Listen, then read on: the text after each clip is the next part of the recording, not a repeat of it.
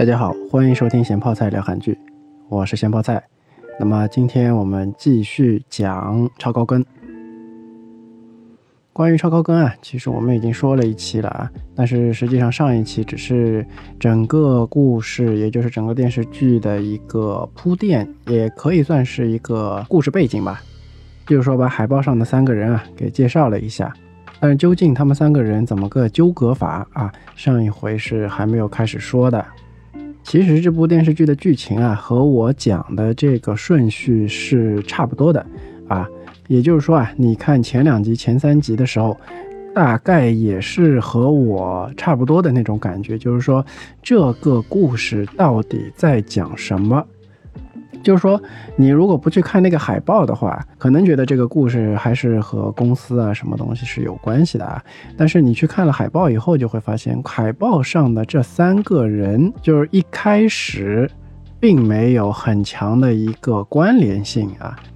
但是就像上一期说的啊，这个牡丹和小雨，哎，他们两个之间的关系就已经逐渐的展开了。那么简单回忆一下啊，也就是说，我们的这个牡丹作为公司的一个元老级的管理啊，在公司里面是一人之下万人之上啊，是拥有足够的一个管理权。当然了，他在新的，也就是之前老板的儿子啊，是个年轻的 CEO 面前呢，他还是属于唯唯诺诺。但是到了后期啊，可以感觉得到他的这个唯唯诺诺啊，实际上还是装的成分会比较多一点。啊那么我们的小雨呢，可以算是在这个公司里面，就是已经跌到了人生低谷啊，就是不管是工作还是生活，都已经是有点生无可恋了。那么实际上小雨呢，也是被牡丹给设计了啊，也就是牡丹把他介绍给了老板啊，认识一下。所谓的认识一下嘛，大家都是懂的啊，因为这部剧里面之前老板就已经有和员工搞不正当男女关系的这种历史。好，那么我们接着上一回来讲啊，就是上一回讲到啊，就是小雨被牡丹啊邀请去一起吃饭，结果发觉是和老板吃饭。那么一开始呢，小雨是比较抵触的啊，直接摔门就走了啊。但是呢，因为这个出了门以后啊，呃，又是下雨又是摔跤的，就在这个节骨眼上，可以算是压倒骆驼的最后一根稻草吧。总之，我们的小雨就转变了啊，准备豁出去了。因此呢，他就在这个餐厅外面拦住了老板的车啊，然后呢就被老板带到了酒店。然后到这里呢，大家可能就会觉得说啊，该发生的事情应该就会发生了。毕竟我们的小雨啊，已经在浴室里面开始准备洗澡了，而我们的老板呢，是端着一杯酒啊，看着外面的风景。而就在此时，剧情给了我们一个比较意外的惊喜吧，也就是说。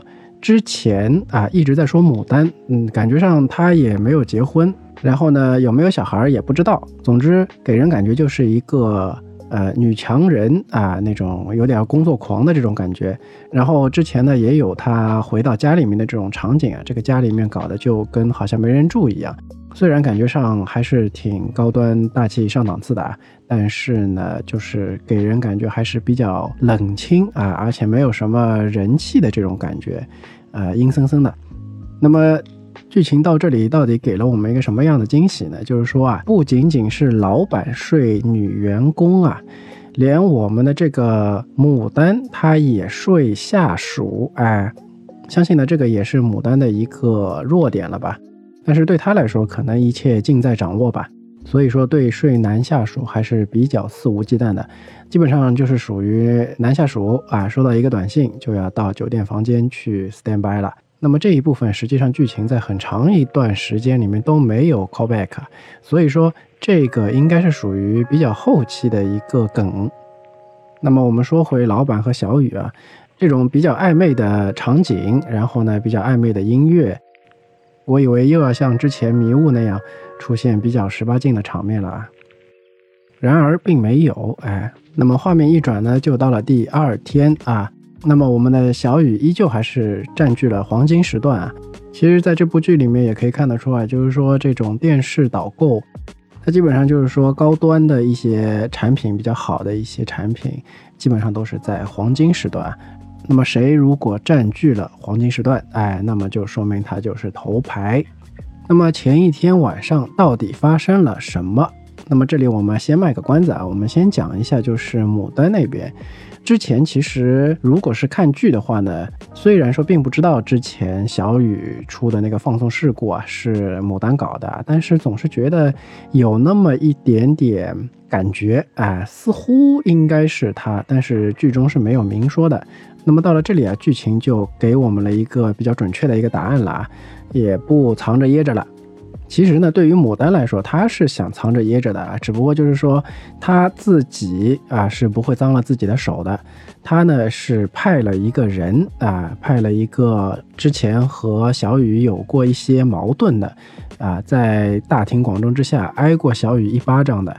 那么他派他去干嘛呢？就是去换掉了那条裤子。哎，上一期我们说过啊，他那条裤子因为这个本来是核对过尺码的，但是后来发觉说小了啊，穿上去就是虽然说对于我来说并没有在画面上面看出说怎么个不合适啊。但是对于时尚比较敏感的女孩子们啊，可能一眼就能看得出这条裤子的问题了。反正我是没有看出来。那么这个事故是由牡丹指使的啊，这个是实锤了。但是呢，牡丹派出去的这个人啊，也是不省心啊。那么他给人一种什么感觉呢？就是又要说回宫廷剧了，就是好像是说在宫廷里面啊，对吧？有一个大臣，他呢权倾朝野。然后呢，联系了一个小官吏啊，让他去做了一件反正见不得人的事情吧。然后呢，这个小官吏哎，似乎就觉得说自己好像和这个大臣啊就绑上关系了，哎，变成铁哥们儿了。然后觉得自己就可以提要求了，就是感觉上哎，大人物有把柄抓在我手里了。然后呢，就抬头挺胸、理直气壮的去找牡丹了。结果呢，这一切都是在牡丹的预料之中的啊。牡丹当场呢就给他泼了冷水啊，到底是怎么回事呢？那么这里又要说到牡丹，她确实是一个心思非常缜密的人。他在派这个人的时候啊，完全是属于口头派遣啊，也就是说并没有什么呃邮件啊、短信啊之类的这样的一些证据啊。所以说这个人过来找牡丹哎，说怎么怎么怎么样，我帮你做了坏事儿，哎，你是不是得给我点好处啊？那么对于牡丹来说，嗯。我有叫你去干嘛？你有什么证据吗？啊，不仅如此啊，你拿不出我指使你的证据，但是我却有你干了这件事的证据。原来呢，牡丹派这个人去换裤子的这个地方啊，后台哎，看上去好像是没有什么监控的，但实际上那边是有一个监控的啊。那么监控的录像就掌握在了牡丹的手里，哎，那么对于这个干坏事的人啊。不仅是没有拿到任何好处啊，反而是脖子上多了一根链条啊，随时会被别人哎指派去做一些更恶劣的事情。这个其实大家可想而知啊，就是说让你干坏事儿，然后留下证据，对吧？然后借着要公布这件事情，哎，让你去做更多的坏事。总之呢，也是个比较可怜的人了吧？当然了，好不容易抓住别人的把柄啊，牡丹也没有那么轻易的就把这个人给开除掉。那么我们说回小雨啊，大家应该也可以感觉得到啊，也就是说，之前小雨在公司里面闯下了那么大的祸啊，这个放送事故是全公司都知道的，而且对于电视购物公司来说，就是就算你没有在电视购物公司里面干过活儿，你也应该可以感觉得到，这种放送事故，而且是直播的放送事故，应该是非常严重的。那么实际上剧情里面大家的反应也是这种感觉啊。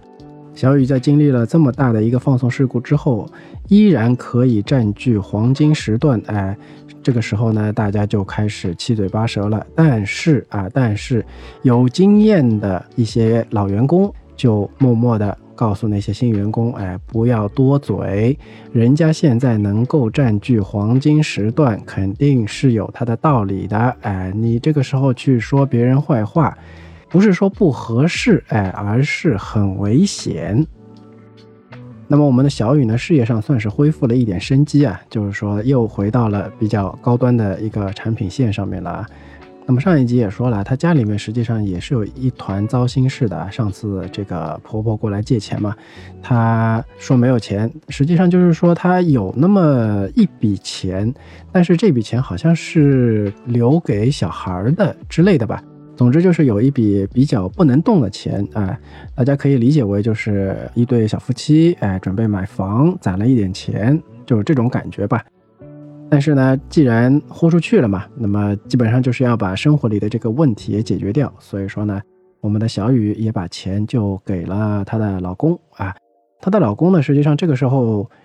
给人的感觉上呢，还是属于比较这个唯唯诺诺，哎，但是呢，看到老婆把这个之前打死都不能动的钱，哎，拿出来了，他还是觉得有一些内疚的，然后呢，就反正就是和家里人减少联系了吧，因为家里人联系他好像基本上都是来要钱的啊。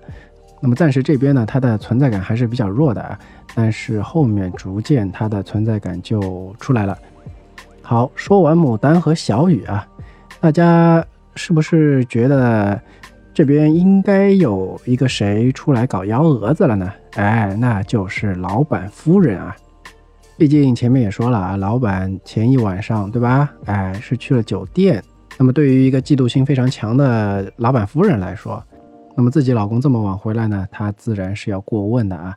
那么她问谁呢？自然不可能是直接去问她老公啊，她还是去问了牡丹啊。那么这件事情实际上就是牡丹设计的嘛，所以说她肯定不会让老板夫人坏了自己的计划嘛。在老板夫人那边啊，他算是搪塞了过去，也就是说他把这件事情啊，虽然是告诉了老板夫人，但是并没有把可能发生的事情说出来。那么到了这里，其实牡丹，哎，包括观众都是觉得说，呃，老板和小雨应该是发生了一些什么事情了，但是后面是有辟谣的啊。但是这件事情到底是怎么个辟谣法呢？我们先卖个关子。那么这个时候呢，我们就要说到第三个人，就是小裴了。小裴呢，虽然说他并没有辞职啊，但是呢，还是要花很多时间去陪她的老公啊。这个所谓的陪老公，实际上是有两重意思的。一来呢，就是说她老公不是在那个总统竞选嘛，所以说拉上自己的老婆出来一起拉选票呢，似乎是可以增加一些好感度的啊。那么自然呢，我们的小裴就得，啊，在外面啊，站在这个拉票车上面，和她老公一起啊，对着走来走去的民众们就笑脸相迎。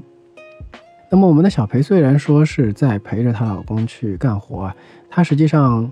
更大的一个目的就是去看着自己的老公啊，因为她觉得她老公是出轨了，而且似乎就是说一整天都这么陪下来，哎，晚上睡觉的时候依然是会，比如说出现幻觉啊，然后做噩梦啊之类的这种事情发生啊。那么这个时候呢，小裴哎就找了牡丹出来喝咖啡聊天，就说了自己的一些苦恼的事情啊。这个时候啊，给人的感觉就是说，这个小裴啊和牡丹是走得比较近的，有一种闺蜜的感觉。虽然说他们两个，呃，演员从脸上看上去似乎这个年龄差别是有点大，呃，但是呢，就是那种给人感觉忘年交吧。但是实际上后面知道，他们两个人之间的年龄差别并没有那么大。那么后面我们会说到的。那么小裴和牡丹的关系啊，就是在剧中就这么逐渐的展示给了大家。然后这个时候，剧里面又给了我们一个比较神秘的镜头啊，也就是说，我们的这个牡丹，哎，在坐在车上的时候，他的手机啊就在看一个，应该是 ins 吧，就是在看一个年轻人，哎。那么这个年轻人啊，并不是这个他之前啊睡的那个男下属啊，是一个更年轻的，看上去像是高中生这种感觉，似乎和他是有一些什么关系。这个时候还没并没有说啊，实际上这个是他的儿子。但是关于他儿子这条线，实际上给我感觉就是非常的复杂啊。我也实在是没有想通啊。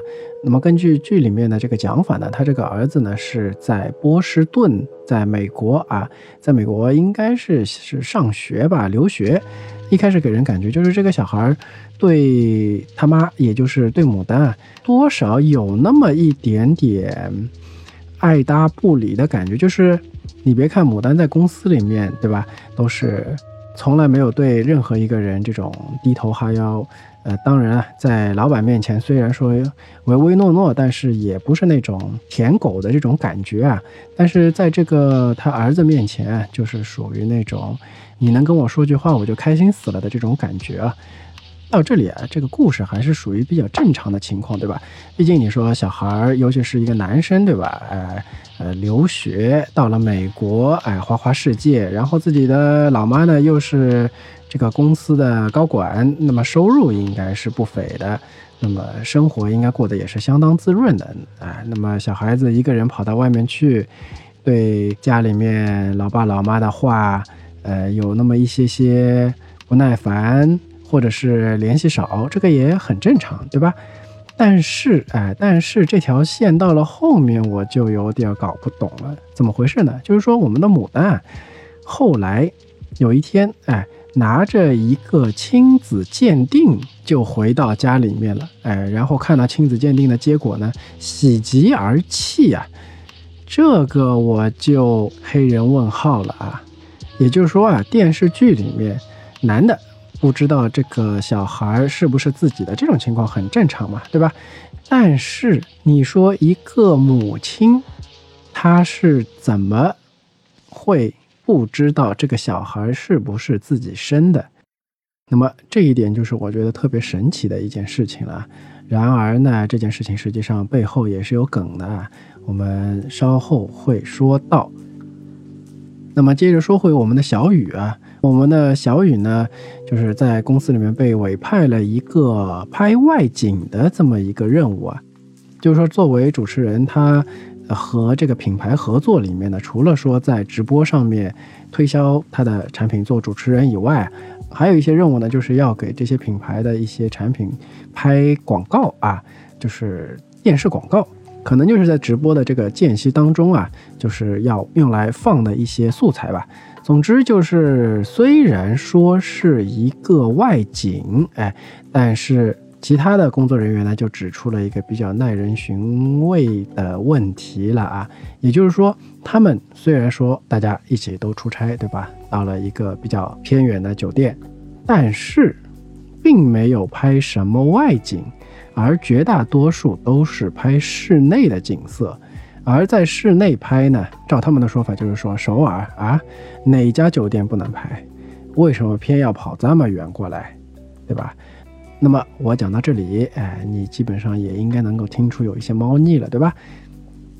那么既然我们的小雨到了一个比较偏远的酒店，虽然说有一大堆工作人员在，啊，自然我们的老板，哎，也是会比较打双引号的偶然的出现在这边，对吧？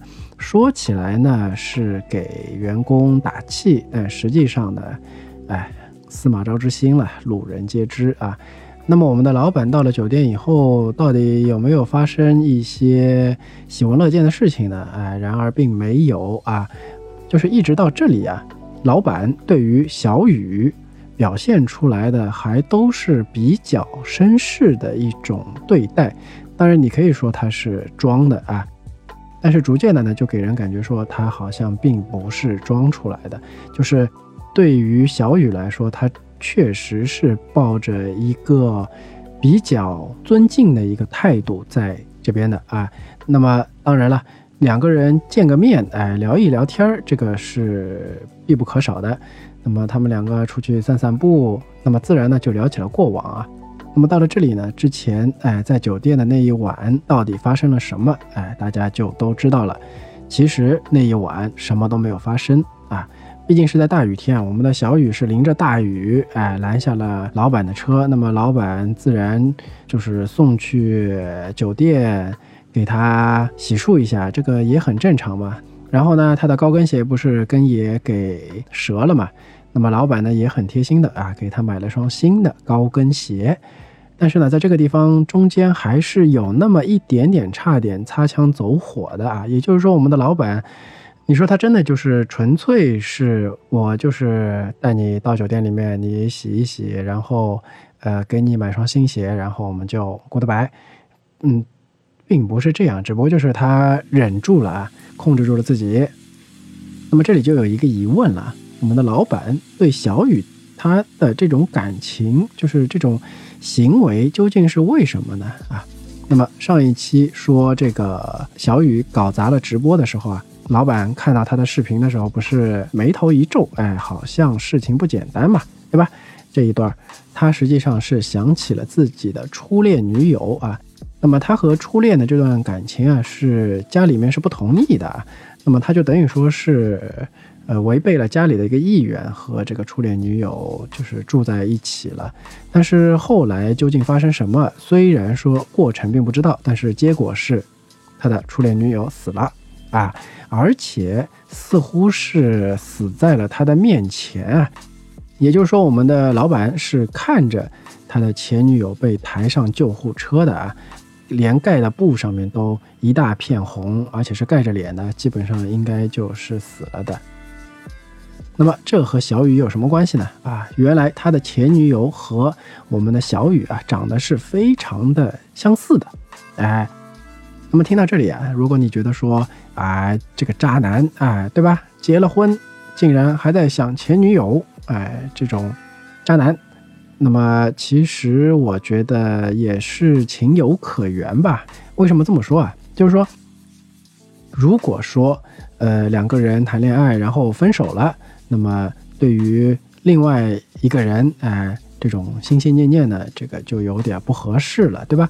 但是对于一段感情里面有一个人突然的这种离世啊。就是突然死了的这种情况，其实很多人还是会比较放不下的。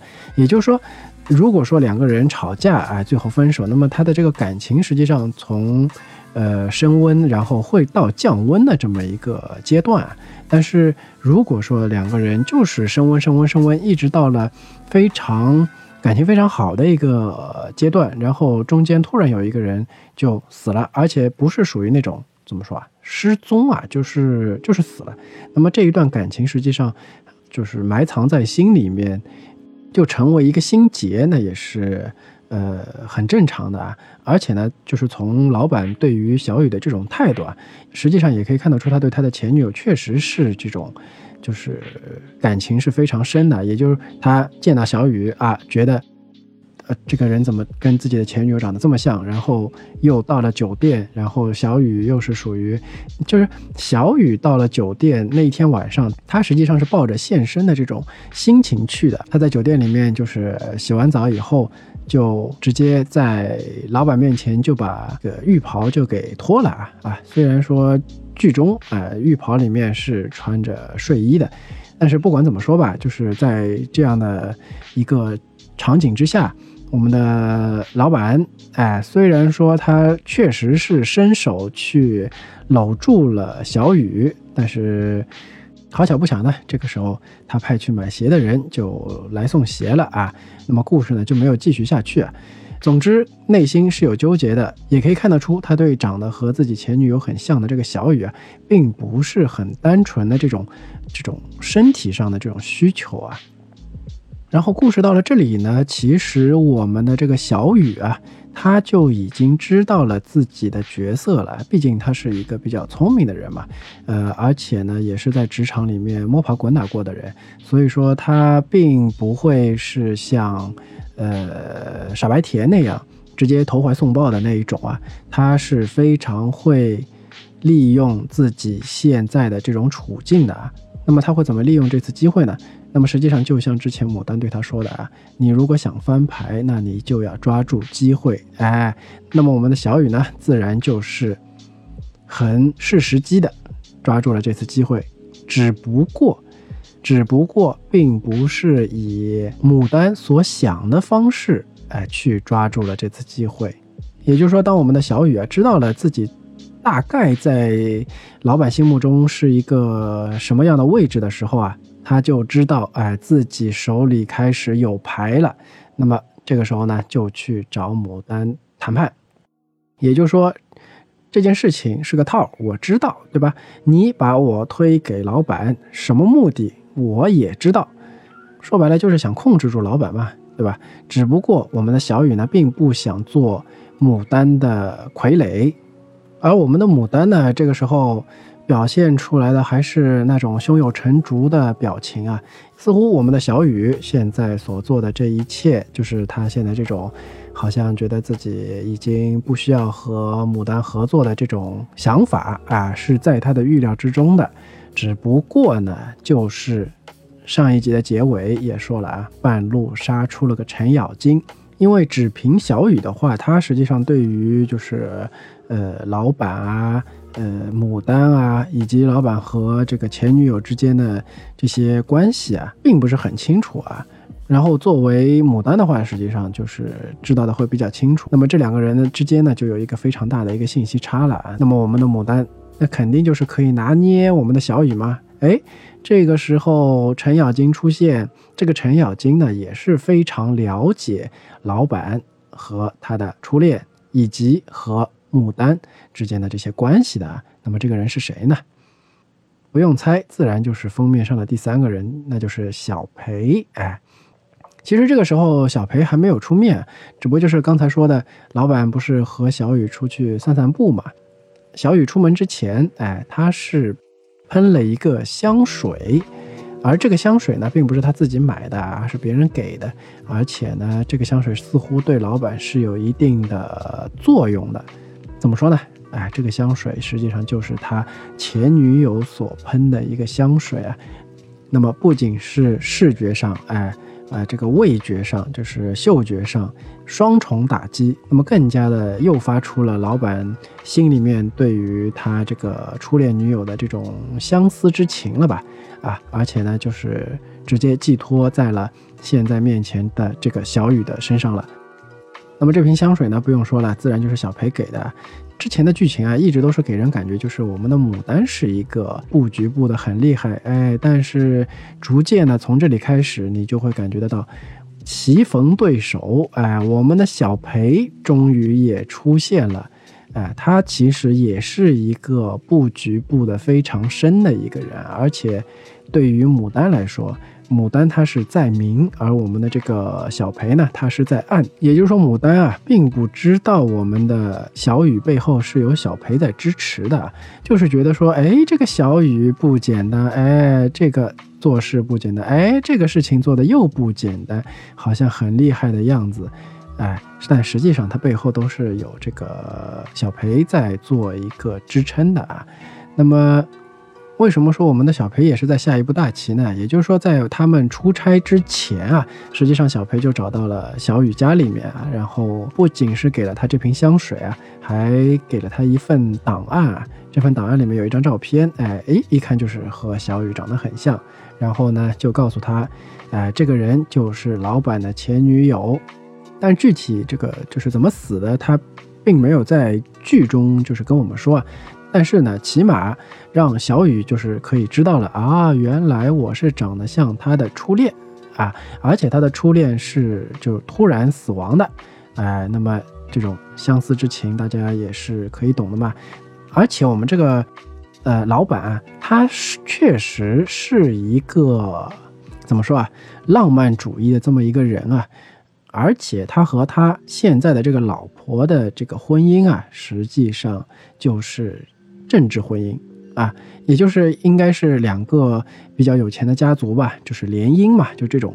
所以说他和他老婆的这个关系啊，像上次说的啊，五十米的这个沙发，一人坐一头啊，两个人不挨着坐，那这种对吧？一看就是。所以说就是说他们就是你说他们行婚都是可以的啊。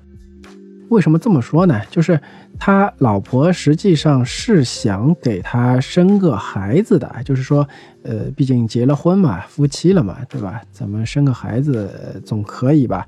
但是老板的意思就是说，我能给你的就是和你结婚这件事情啊，想和我生孩子这是不可能的，我是不可能跟你生孩子的。这个是在剧中，这个老板是明确的跟。老板夫人讲清楚的，而且呢，这个老板夫人其实为什么之前我说她显得有一些变态啊？她实际上这边两个人的关系之中就可以看得出来，老板也说得很清楚的，就是说，那么我只能承诺我们两个结婚，对吧？然后如果你不同意，你随时可以走。你比如说一个女的，她喜欢一个男的，然后因为爱情冲昏头脑，对吧？和这个男的结了婚，但是后来就发觉说这个男的其实并不爱自己，也甚至不跟自己睡觉的话，那么冷静下来以后，嗯，觉得说实在是没有意思，那对吧？离开也是一件很正常的事情，而且呢，老板也是这么说的，并不是说。我虽然不爱你，但是你也不许离开我啊！然后我也不跟你睡觉，然后我们两个就只是形式上的一个婚姻，这种样子啊，并不是这样的，而是我们的老板就是很明确的，你你不喜欢你就走嘛。而我们的这个老板夫人，她是说我是一定不会走的，哎。那么，这个看上去给自己找别扭的这么一个老板夫人呢，自然，呃，内心中的很多压力啊，包括不满啊，积压到一定程度，自然是心里有些变态，也是很正常的嘛。就算心理变态这个词儿说的有些重，那么心理扭曲多多少少是有一点的啊。好。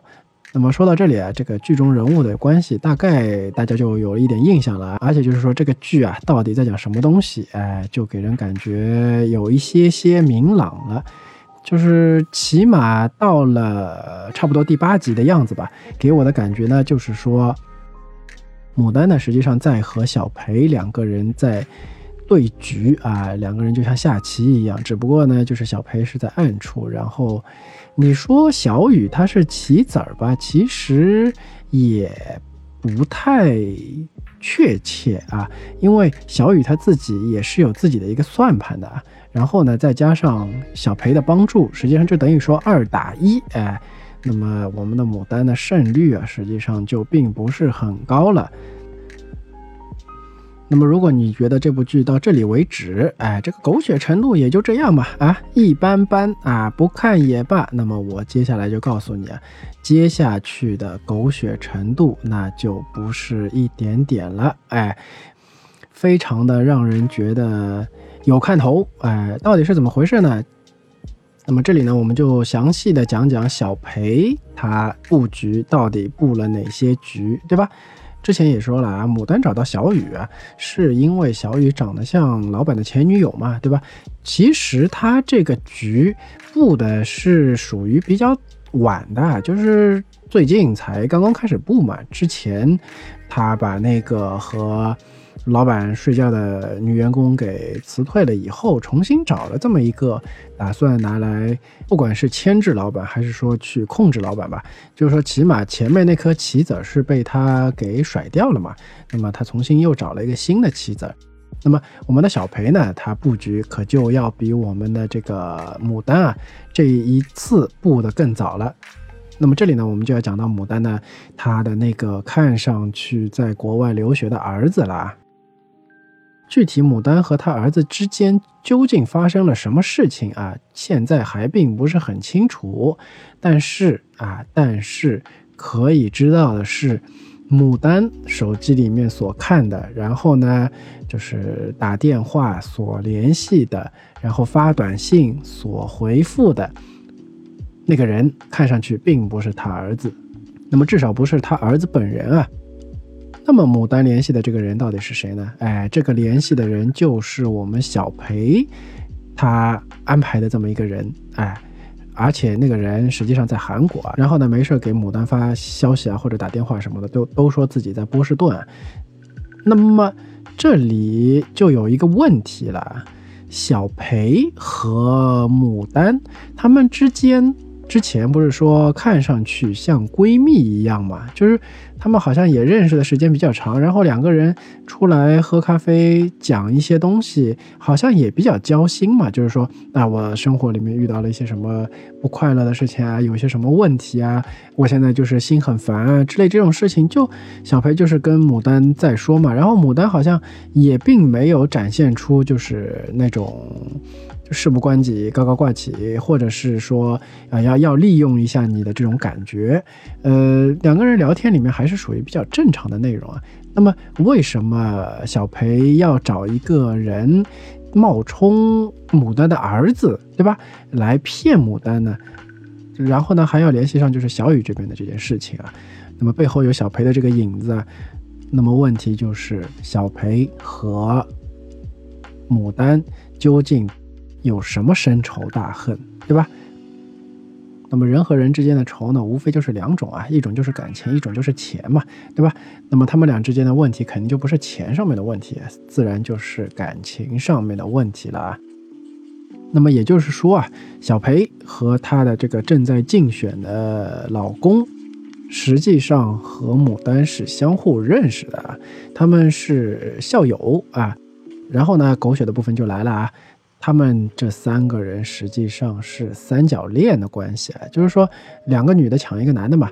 当然，最终呢，虽然是小裴就抢到了这个男的，对吧？就是嫁给了他，然后呢结婚，而且呢还生了一个小孩儿。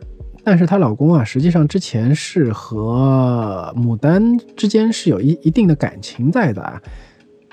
给我的感觉呢，就是小裴的老公和牡丹之间啊，他的感情并不是那么简简单单的，因为他和小裴结了婚以后就这么断掉了啊。他对牡丹，哎，似乎还是有那么点怎么说啊，就是藕断丝连的这种感觉啊。儿子都快进大学了，但他和牡丹之间怎么会还藕断丝连呢？这个实在是很难理解。那么这边她老公，哎，渣男。这确实就是实锤了。那么小裴是怎么知道的呢？对吧？小裴她不是一直都是怀疑她老公出轨吗？我一直以为就是说她老公毕竟是作为一个总统候选人嘛，多多少少给人感觉有点这种位高权重。然后毕竟你是做总统候选嘛，那么你出去多少得打扮的人五人六的，对吧？然后呢，见谁都客客气气的，对吧？然后你在这个团队里面，就是你背后的这些团队，你肯定也不能人前一套，人后一套嘛。你多少也得维护一下你这个团队的这个关系。毕竟你如果说真的去当了总统了，那么这些人多多少少是要被分配在政府里面做自己的一个，就是自己的这个 team 嘛，自己人，对吧？那么这一点相信大家是比较好理解的。那么在这个过程当中啊，尤其是像这种总统选举啊，它呃，毕竟早上也要有活动，晚上肯定有时候也会有活动吧。就是早上晚上，并不是说像上班八个小时这样的啊。那么接触时间长了以后，对像这样的一个男人产生感情，那。也不是不可能的事情嘛，再加上这个男人哎意志品质不够坚定，那么肯定就会有这么一些问题出现。那么我当时就是觉得说，他可能是和自己的这个选举团队里面的一些，尤其是这种年轻的小女生嘛，呃之间有一些出轨的这种行为啊。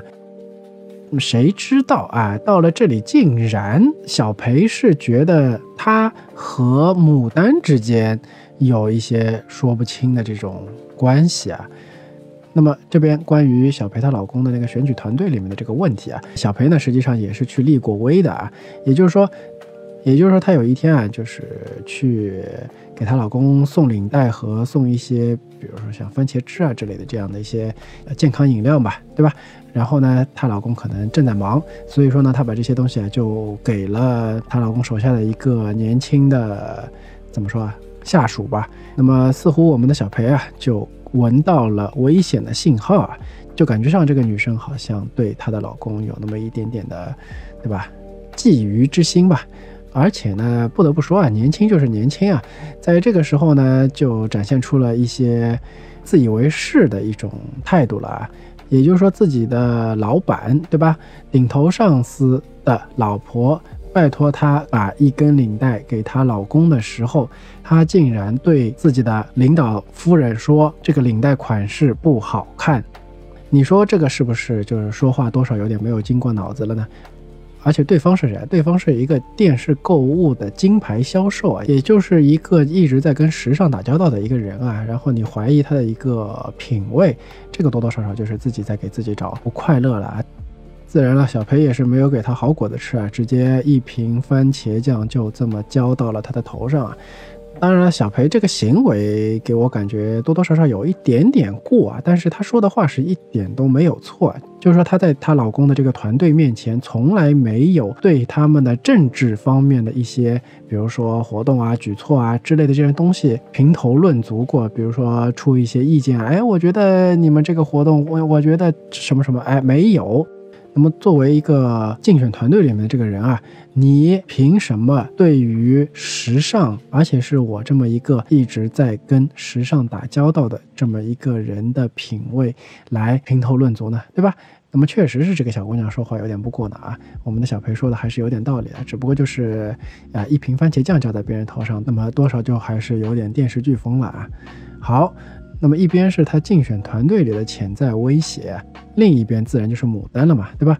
那么关于她老公和牡丹之间的事情，她是怎么知道的呢？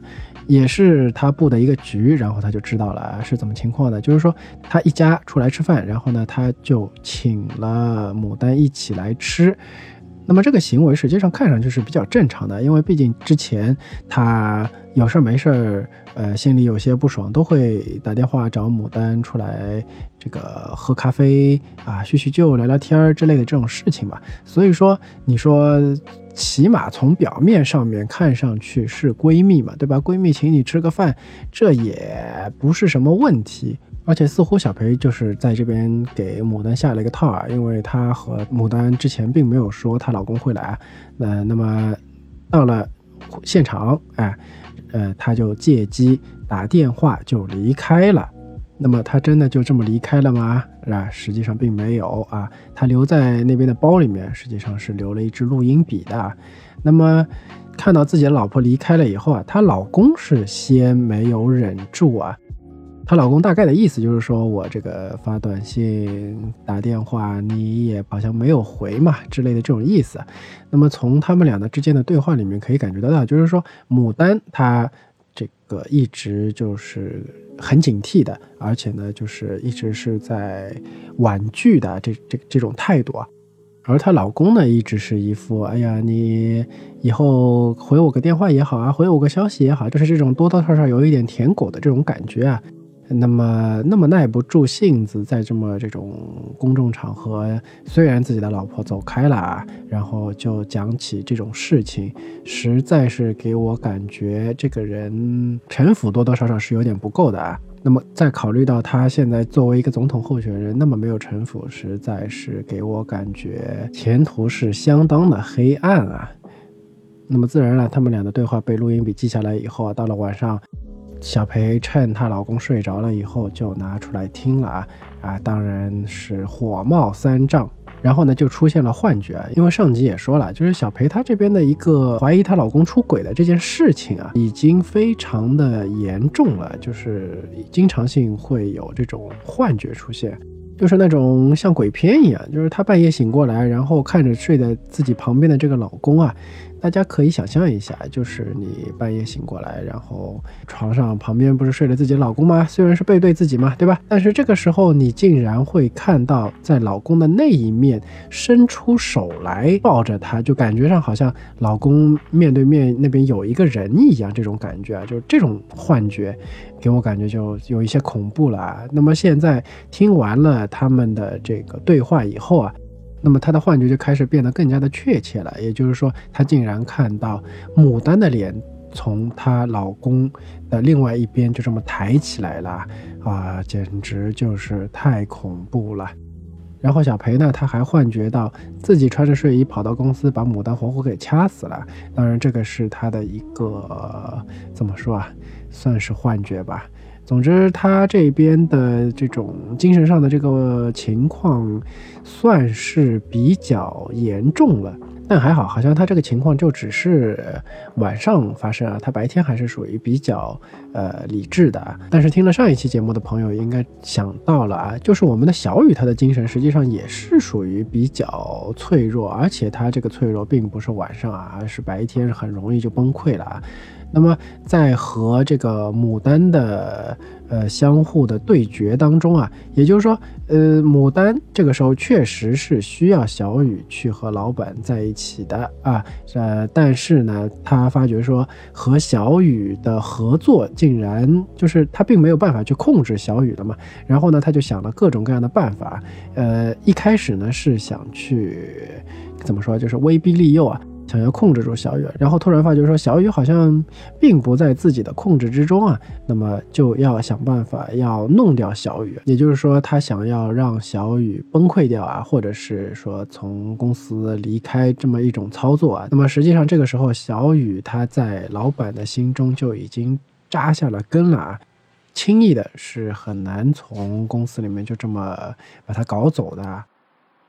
那么不管中间怎么个曲折法吧，总之就是小雨他和牡丹的相互的博弈当中啊，是会有相当大的这种压力的。当然顺利的时候呢，我们的小雨自然就是抬头挺胸啊；但是遇到挫折的时候呢，他的精神还是经常性的出现在了崩溃的边缘啊。那么这个时候，哎，我们的小裴就非常的厉害了啊，他呢就会在非常关键的时刻啊，出现在我们小雨的身边啊，给他安慰啊。那么这么一来，我们小雨的最大的一个弱点也就被完全的规避掉了，然后就开始真正的二打一了。那么牡丹在这个过程当中啊，到底耍了些什么阴谋诡计呢？哎，我们这边来具体的说一下。那么从这里开始啊，就给人感觉他们之间的斗争就进入了白热化了。而且给我的感觉就是说，牡丹就越来越显得她呃和之前的这种呃运筹帷幄啊、心思缜密啊不像啊。给我的感觉就是说，牡丹就越来越心急了，做的很多操作给我感觉就是说比较冒险，而且比较激进的一些做法了。那么具体做了是些什么事情呢？哎，你就听我慢慢讲。其实牡丹和小雨之间的这个斗争啊，是小雨引起的。毕竟牡丹找小雨是想利用小雨去控制老板嘛，然后小雨这边呃要反水，哎，对吧？要不受你的控制了，哎，那么这个时候呢，就是矛盾就激发了。那么小雨其实一开始也并不是说我就不听你的了之类的这种意思吧，他一开始实际上是跟牡丹去谈条件的，也就是说我现在搞清楚了你要干嘛，对吧？那么你是不是适时的给我一些好处呢？他提出了什么要求呢？就是说毕竟是大公司嘛，你给我开一个化妆品的品牌吧，然后呢让我的老公小雨的老公不是待业在家嘛，哎。她想的就是让自己的老公啊去做一个董事长，实际上也就是个虚衔儿吧。背后具体控制的呢是小雨她本人。那么牡丹一开始她是拒绝的啊，而且呢到这个时候她觉得自己已经控制不住小雨了，她就想着要尽快的处理掉小雨啊。那么，毕竟他在公司里面是一人之下万人之上嘛，而且这个老板也经常是不在公司的啊，就是公司的一些具体事务是由我们的牡丹来控制的。所以说呢，他就找了一个非常合适的理由啊，然后呢，找了一个之前在公司里面做过，但是现在呢，已经跑到别的公司里面去做这个直播销售的这么一个非常有名的销售员啊，等于说就是挖墙脚，哎。我我挖一个明星销售过来，然后呢，我就直接把你替掉，哎，呃，说起来就是要给公司一些新的活力啊，或者是怎么样怎么样怎么样，总之就是他给自己想好了一套非常完美的说辞啊，但是哎，竟然中间出了幺蛾子，而这个幺蛾子啊，并不是小裴搞的啊，是我们之前说的他睡的那个男下属啊，事情呢是这样的。上一集不是说他们公司从第一跌到第二嘛？然后呢，这个时候呢，牡丹哎，在那次会议上面，他实际上是提出了一个新的方案，也就是说会引入了一些品牌啊，然后走一些比较高端的路线啊，定制啊之类的这种吧，就是并不是走之前的一些就是量贩式以量为主嘛，而是走一些高端的品牌啊。然后呢，就请了一个设计师，而和这个设计师合作的这个销售员呢，就是小雨。那么自然，当时他是跟小雨还没有闹掰嘛，所以说就安排了小雨和这个品牌合作。但是这个品牌设计师是刚刚请过来嘛，然后中间有有设计啊，有打样啊，然后有各种开会。总之就是在这个过程当中啊，哎，就是牡丹和小雨之间的关系就开始变得很僵化了啊。那么牡丹呢，就借着这个新的设计师品牌，就打算就把小雨给替换下来。给我的感觉呢，就是说想要教训教训他啊，给他一点颜色看看。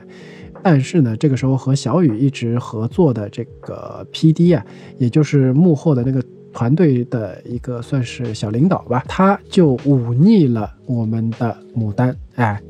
那么对于这个 P.D 来说，他的内心实际上是比较简单的一个想法，就是说对他来说，小雨作为一个前辈嘛，在公司里面做的时间也比较长了，然后他确实是有能力的，对吧？并不是说就是比如说有一个这样一个销售员，然后因为和老板睡了一觉，然后呢就被派到了这种黄金时段，然后卖的又不好，那么这个时候上级说要换人，那就。理所应当吧，对吧？他也不会站出来阻挠。但是现在小雨的这个情况就是属于莫名其妙的要换人，还有就是和设计师这个团队啊一直的这个交流，包括这个衣服的打版都是按着小雨的身形去打版的，就是整个东西就算是以公司层面去考虑，都是不应该去把小雨换下来的啊。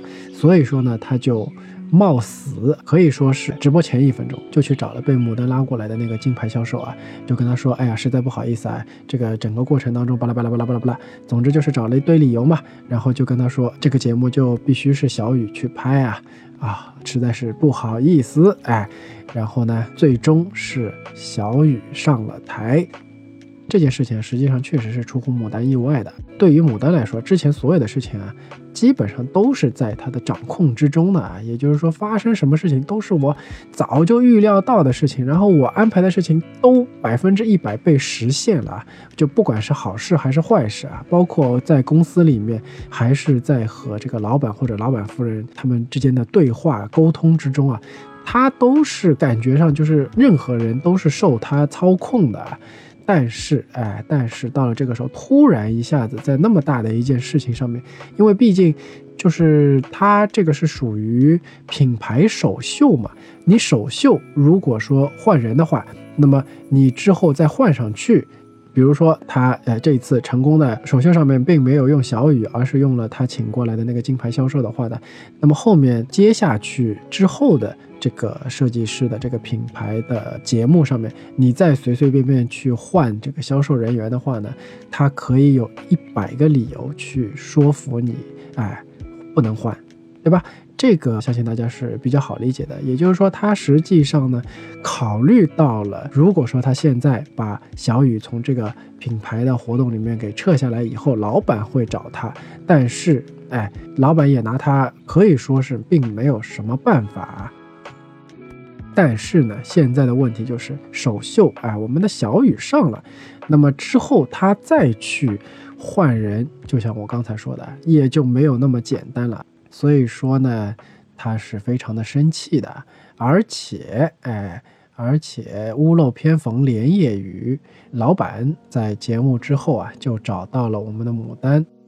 那么我们的老板呢，还是看上去很有礼貌的说：“我这个送你一程吧。”就是让牡丹上了车啊。但是上了车以后啊，语气就开始有点不对了啊。那么老板就说：“听说你打算今天的这个节目本来不想让小雨上的，你想找人把他给换了是吧？”听到这里呢，其实牡丹心里就咯噔一下。虽然说表演出了那个唯唯诺诺的样子，但是心不慌。然后呢，就跟老板说了一套自己这个之前就已经想好的说辞。那么老板接下来给他的指示呢，也非常简单，就是不许动小雨。这个时候，牡丹是真的心里慌了。因为毕竟有老板做靠山嘛，他实际上现在在公司里面是没有办法以他的这边的行为去操控，或者是说去想办法去弄掉小雨了。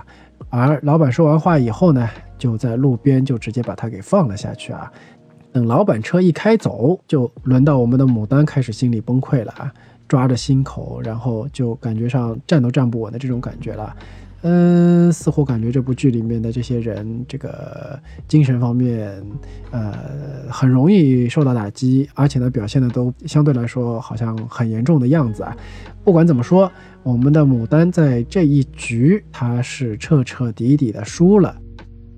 但是呢，明着没有办法把你小雨干掉的话，那么我就只能出阴招了啊。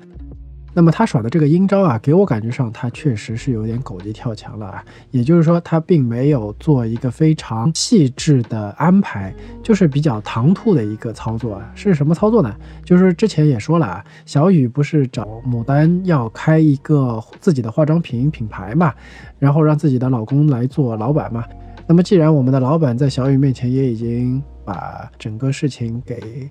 兜了底了嘛？那么自然就是小雨现在在老板心目中的地位就已经到了可以实现他这个要求的地步了嘛，对吧？他提出这个要求，然后牡丹没有办法就给他实行了啊。做化妆品这个东西，实际上，呃，说难是不难的啊。这个创立一个品牌啊，然后找人代工，哎，然后呢就是在公司的节目里面就推销他的这个化妆品就 OK 了啊。但是呢，这个新的化妆品品牌啊，想要打开销路，就是会有一些难度嘛，然后就是要搞一些活动嘛。具体要搞一些什么活动呢？毕竟是一个比较新的品牌嘛。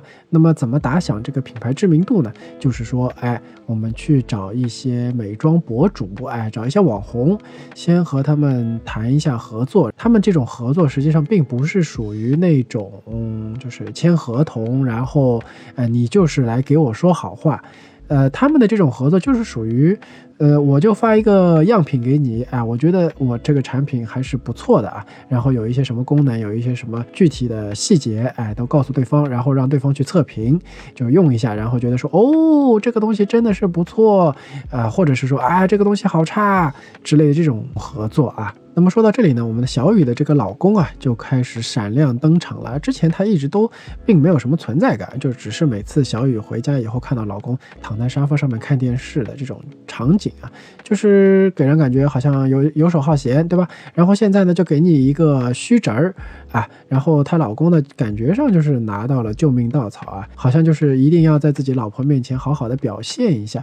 但是呢，有可能是她老公本身就能力不足啊，也有可。能就是在家待业了太久，处理公司里的这个事情的能力啊，实在是非常的有限。总之就是给人感觉做事情呢，这个考虑的呢也不是很多，然后呢想当然的事情也很多，然后呢就比如说经常性什么弄翻箱子啊之类的这种事情就就发生了，就是给人感觉笨手笨脚，然后呃什么事情都做不好的这种感觉。但是啊，你别看他能力不足啊。他的这个小心眼实在是要比他的这个，呃，工作能力要强上一百倍啊。那么对于小雨来说，她老公只是过来做一个挂名而已啊。实际上的这些操作，小雨她都是打算自己来操作的。但是她老公不是硬要来。就是凑一脚，然后说自己曾经也是销售啊之类的这种事情嘛，那么她就放手让他干了，自然让她老公就是比如说要去小雨公司开会啊，要去和小雨下面的 PD 团队做一些配合啊之类的这种嘛，对吧？那么这个时候呢，哎，他就发觉说自己的老婆和手下的那个 PD。也就是之前说的和牡丹有不正当关系的那个小年轻啊，哎，他们两个说有说有笑的，他就感觉到哎醋意啊，整个房间都是醋意啊，隔着屏幕都能闻到的酸味啊，怎么回事？就是，就明明他们两个人之间就是完全都，你如果说怀疑啊两个人有暧昧关系，然后他两个人之间还真的有暧昧关系，那这个起码。我能说你眼光还是不错的，对不对？你这人家纯属真的就是工作上的这个这种交流，你偏要看成两个人之间好像有点什么的这种感觉，我只能说啊，眼光也不好，能力也不好啊，但是这个小心眼简直就是小到了针尖都插不进去的程度了啊。那么她老公只是这么瞎猜疑的话呢，其实也并不会出什么事情啊，就只是说自己憋一肚子气。毕竟她老公之前一直都是属于唯唯诺诺的，而且毕竟现在确实就是他老婆更加强势一些，在公司里面也好，对吧？在这个品牌，在这个化妆品这一块呢也好。然而呢，就是在这个节骨眼上啊，我们的牡丹呢就给小雨的老公啊就点了一把火了。他怎么点的呢？首先就是他把小雨和老板哎进入酒店的那个照片啊发给了小雨的老公啊。那么小雨的老公自然就是上门来质问啊，这到底是怎么回事？那么我们的牡丹一看，哎，上钩了。那么像小雨老公这么既没眼力也没能力的人，在牡丹面前被说服，简直就是分分钟的事情了，完全是意料之中的情况了。那么，那么之后呢，牡丹就给了小雨她老公一。个样品啊，就是之前不是说有一个要给网红寄过去的一个样品嘛，而且他们那种活动，我刚才也说了，你商品好，他在他的直播间里面就说好；如果你商品有问题，他在他的直播间里面就会骂街的啊。那么送过去的这个东西里面，自然就会有一些问题的成分啊。然后呢，对方女主播一涂啊，这个脸上就开始有红斑了啊。直接就在他自己的这个直播间里面就开骂了，导致什么？导致小雨在做的这个电视导购啊，他的直播被掐断啊，就是。因为网上面有非常多的这个评论，因为那个网红那边他实际上有很多粉丝嘛，然后粉丝呢就在直播间里面看到这个网红他脸上就开始长红斑了，然后就直接跑到这个电视购物的呃下面就去评论了，然后这些负面评论大家也知道的，一个两个三个四个一出来以后，整个。就没有销路了。大家一看，有人评论说你这个东西涂了烂脸，然后就还有这种，比如说，呃，哪个网红的直播间里面去看啊啊，大家不要，千万不要买啊。还有就是说他什么不要脸，竟然用自己的名字来命名这个牌子，而且你这个东西里面是很有问题的，那么之类的这种话吧。那么既有网红那边的视频，又有人在下面这个煽风点火，自然就是，呃，没办法啊，这个直播就只能被掐掉了啊。那么可想而知啊，小雨的这次直播被掐掉，实际上和他上次见到鬼弄砸的那次直播的程度可以说是有过之而无不及啊。那么上次呢，可以说他只是搞砸了一个广告嘛，对吧？一天的一次的广告，但是这次他不单单是搞砸了这一个广告的问题了，他是把自己的品牌给搞臭了。那么我们的小雨呢，自然是知道这件事情是牡丹在背后搞鬼的嘛，然后呢就去办公室里就找牡丹了嘛。然后两个人对峙的时候呢，牡丹的意思就是说，呃，之前你说要开公司的时候，我就已经跟你说过了，就是说你这个公司我给你开，但是呢，就是这个化妆品品牌实际上是以小雨的名名字来命名的啊。那么自然这个化妆品品牌出了任何的问题，你是自己要负责的。那么牡丹的画的这个字里行间里面，都是表现出了一种，就是说，哎呀，只是你倒霉嘛，这也怨不得别人的这种感觉啊。但其实，对吧？牡丹之小雨之啊，观众朋友之这件事情就是牡丹搞的鬼，但是只是小雨她并没有任何证据啊，因为送小样呢实际上是她老公去送的啊啊，当然了。他送过去的那个样品就是有问题嘛，然后公司里就紧急的做了检测嘛，然后后来发觉说好像就那个送过去的样品里面有会让人过敏的成分啊，而其他的货里面并没有这样的一个成分在的啊，也就是说，首先能够排除确实是质量问题，哎，明显就是可以感觉得出这是背后有人在搞鬼啊。那么具体是谁在搞鬼呢？就是大家都知道，只不过哎，这次小雨是算是。哑巴吃黄连呐，有苦就说不出了。那么这个之后，在和网红的一些交涉当中，毕竟人家脸这个过敏了一大片嘛，那么这个。大家对于网红也是比较了解的嘛，对吧？没事也要说成有事，那么既然有事，那就要说成大事了嘛，对吧？那么来公司和小雨他们谈的时候呢，就是带了一张能够把整张脸除了眼睛以外的地方全部都遮住的口罩，恨不得就是连眼睛都遮到口罩里面去的这种大口罩，就是让小雨他们这边完全看不出。啊，脸上的受伤情况，但是呢，他就是提出要各种各样的一些要求啊。总之可以理解为狮子大开口吧。那么和网红的这个交涉部分呢，实际上有一部分是交给公司的法务这边，但是他的品牌可以说这一次打击是非常大的，毕竟是首秀嘛，然后又搞出这么大的事情，那么对于消费者来说，那个信任度肯定就降低了很多了嘛。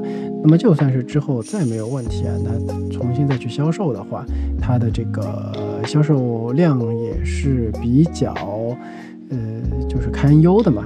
那么这个时候，小雨他的一个精神受到一些压力以后，就慌不择路的那个他的一个这个性格就展现出来了。那么他在这个时候呢，就跑去找牡丹去赔礼道歉啊，或者是怎么样的这种感觉，就是认输啊，就是说，哎呀，我对不起，我不应该之类的吧。那么伴随这种服软，会有什么动作呢？哎，大家应该都能猜得到啊，那就是下跪啊。但是呢，牡丹她心里面想要做什么，我们是很清楚的。其实小雨也是很清楚的，他就是要把小雨彻彻底底的从公司想办法要踢出去啊，对吧？那么自然就是首先要把他的这个品牌要先搞臭啊，然后搞臭以后，自然他这个人在公司里面就很难再去做一些直播了嘛。毕竟以小雨他名字命名的这个化妆品都已经臭了，你这件事情如果没有处理好的话。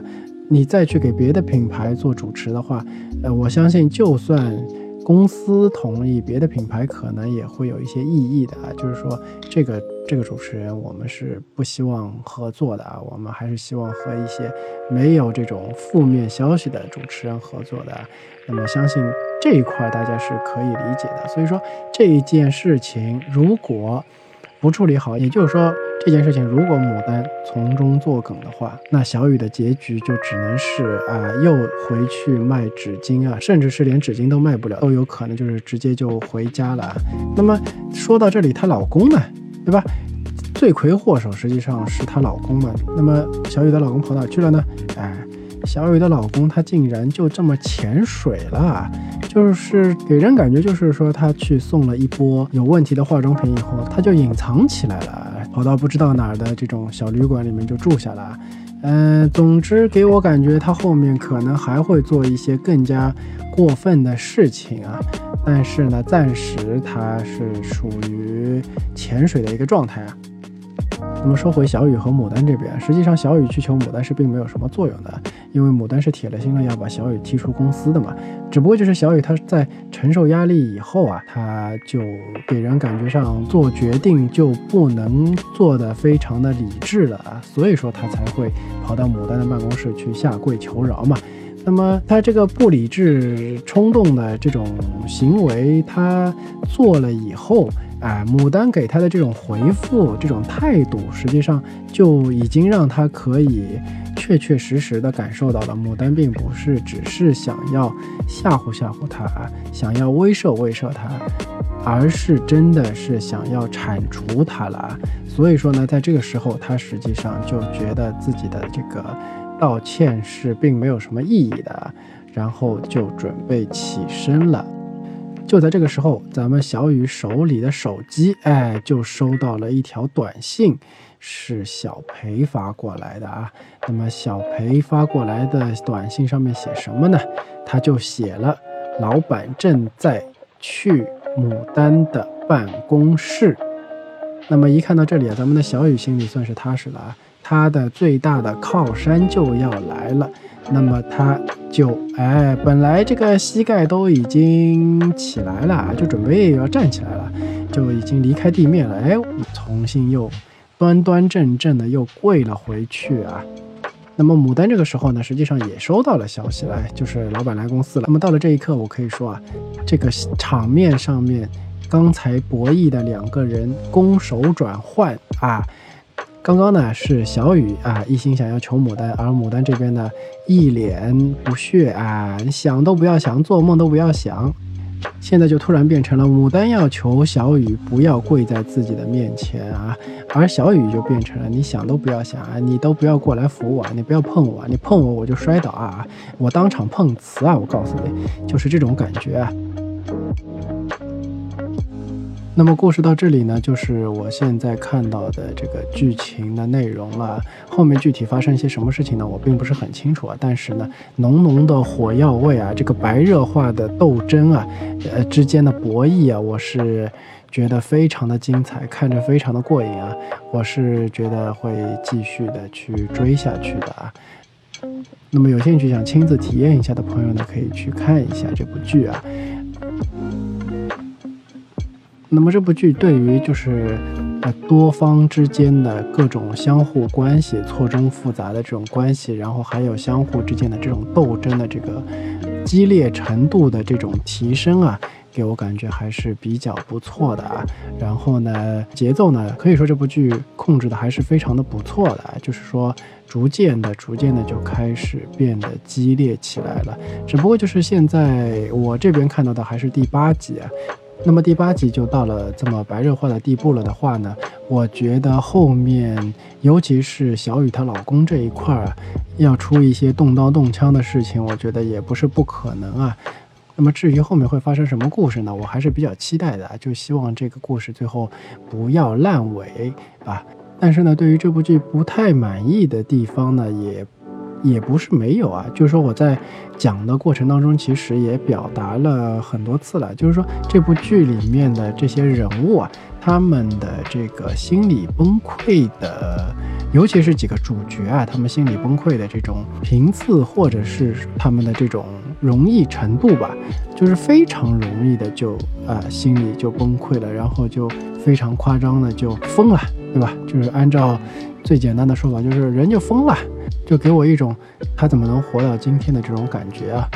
总而言之吧，这部剧也不是说没有缺点啊，但是从故事性来讲，而且画面上面来讲的话，它的这个故事画面实际上和之前比如说像迷雾啊之类的这种，呃拍摄的镜头感还是比较接近的，就是呃看上去多多少少有那么一点电影的质感啊，那么还是非常推荐大家去看一下的。呃至于它的一个结局啊，如果是非常精彩的话呢，我也会再做一期节目来跟大家分享啊。那么今天就先到这里。